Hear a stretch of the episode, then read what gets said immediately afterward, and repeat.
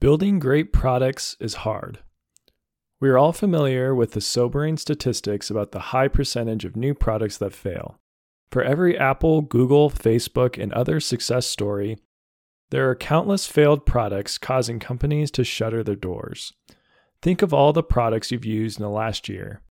How many of those products do you love? How many can you even remember? If you're like most people, you actually love a very small number of products you use. If you've been on a team that has built a product that customers love, you know how great that feels. Passionate users can't stop raving about your product. Your business metrics are growing up and to the right exponentially. You're struggling to keep up with the high demand. Customers want and value your product. But the unfortunate reality is that very few products are like that. Why is it so hard to build a product that customers love? Why do so many products fail? Welcome to Design 30, everyone. Uh, that uh, first intro or little excerpt there is from the Lean Product Playbook by Dan Olsen. And that was actually just the very first couple paragraphs in the introduction of the book. And I think it helps set up what I want to talk about in this episode. And this will be a little different than normal. Uh, again, it might be a slightly shorter episode than the average, um, but I think it's something I need to do and it's something I want to do. And I hope that uh, you, as a listener, will actually get a chance to, uh, as you will see, respond to this and hopefully uh, help improve the podcast overall. So, with that, I want to read a little bit more from this introduction. So, Dan Olsen goes on to say Throughout my career, I've worked on and studied many different products. When I analyze the root causes of why products fail, a common pattern emerges. The main reason products fail is because they don't meet customer needs in a way that is better than other alternatives. So, one of the reasons I thought this was a good way to open this episode is that I'm looking to improve the podcast. I want to improve the value of what I'm offering. And to do that, I think I need to have a better understanding of the market that I'm, you know, I'm trying to reach. And part of that is understanding the people who are listening consistently. And right now, I have probably, I think my retention rate is around 20%. So, around 20% of the people who've listened to episode one, uh, I've been able to retain through the most recent episode, which was episode 24. And so if you're listening to this right now, there's a good chance you're one of that 20%. And I want to know what what has kept you around? What has kept you listening to the podcast?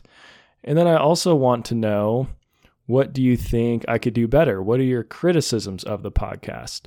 Uh, in a lot of ways, I've been treating the first few episodes, or the first 20 some episodes now, as small prototypes. I'm testing out different ideas, testing out different ways of structuring the podcast, uh, trying to keep some things consistent, but then trying other things, uh, discussing these different design strategies and tools from uh, a couple different perspectives, maybe introducing them in different ways, trying to give examples. Uh, at times, I've tried to be very repetitive in certain episodes so that certain uh, ideas will hopefully stick a little bit better. Um, but yeah, I want to know what what am I doing poorly, or what are things that when you listen to an episode, you're like, oh, I wish he would talk about this more, or I wish he wouldn't do uh, this one annoying thing. Maybe he says a certain word too many times. Anything like that, I want to know. Uh, it could even be that you know you think my voice sounds weird. You know, I don't know if I can change that, but it's still valid feedback that I would appreciate.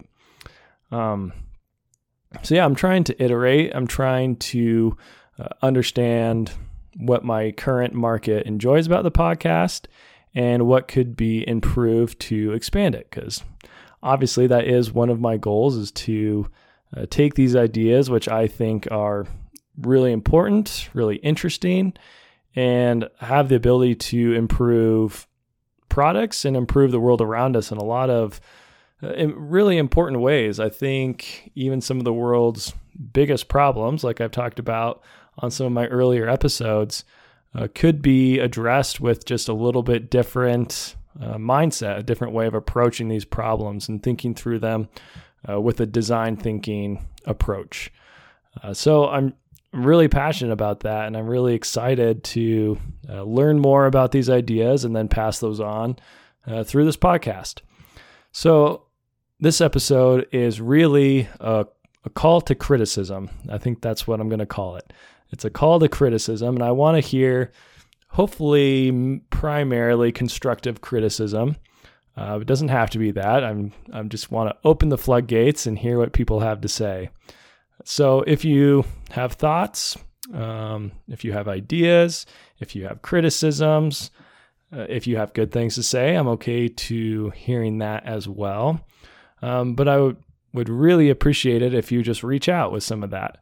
And as I've mentioned many times on the, you know, at the beginning and the end of the podcast, you can reach me at uh, my Gmail, which is at, not at, it's just learndesign30 at gmail.com. So that's learndesign30, and 30 is the numbers, uh, 30 at gmail.com.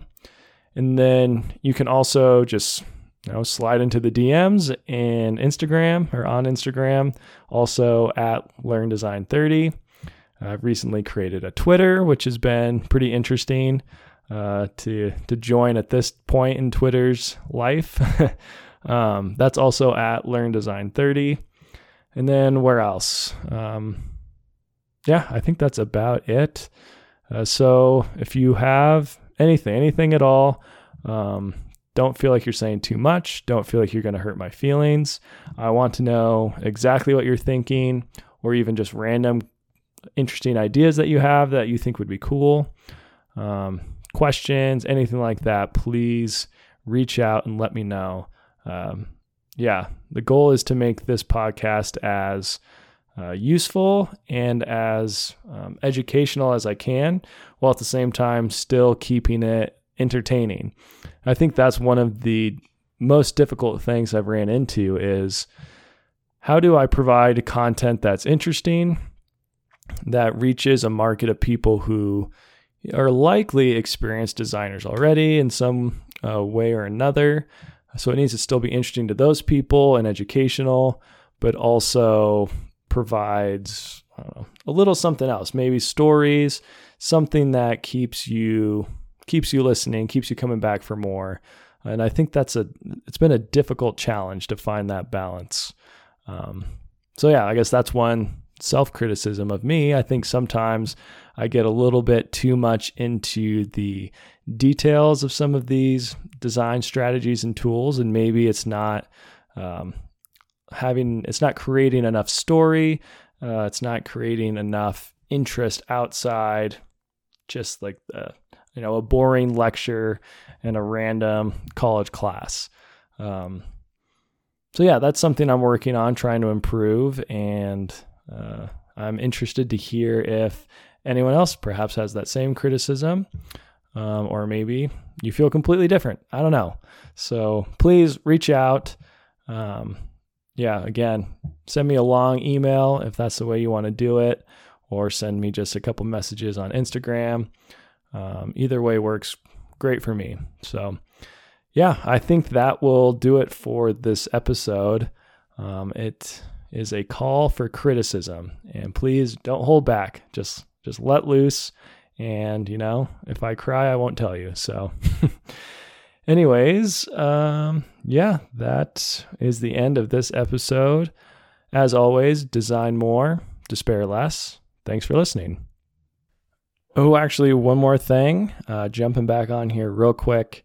If you do uh, send something or some good criticism, some good feedback, uh, that's something that I will read on the podcast. I'll bring it up and discuss it on the air. So, you know, maybe one of your comments or questions will be on a future episode. So, there's a little bit of incentive, perhaps.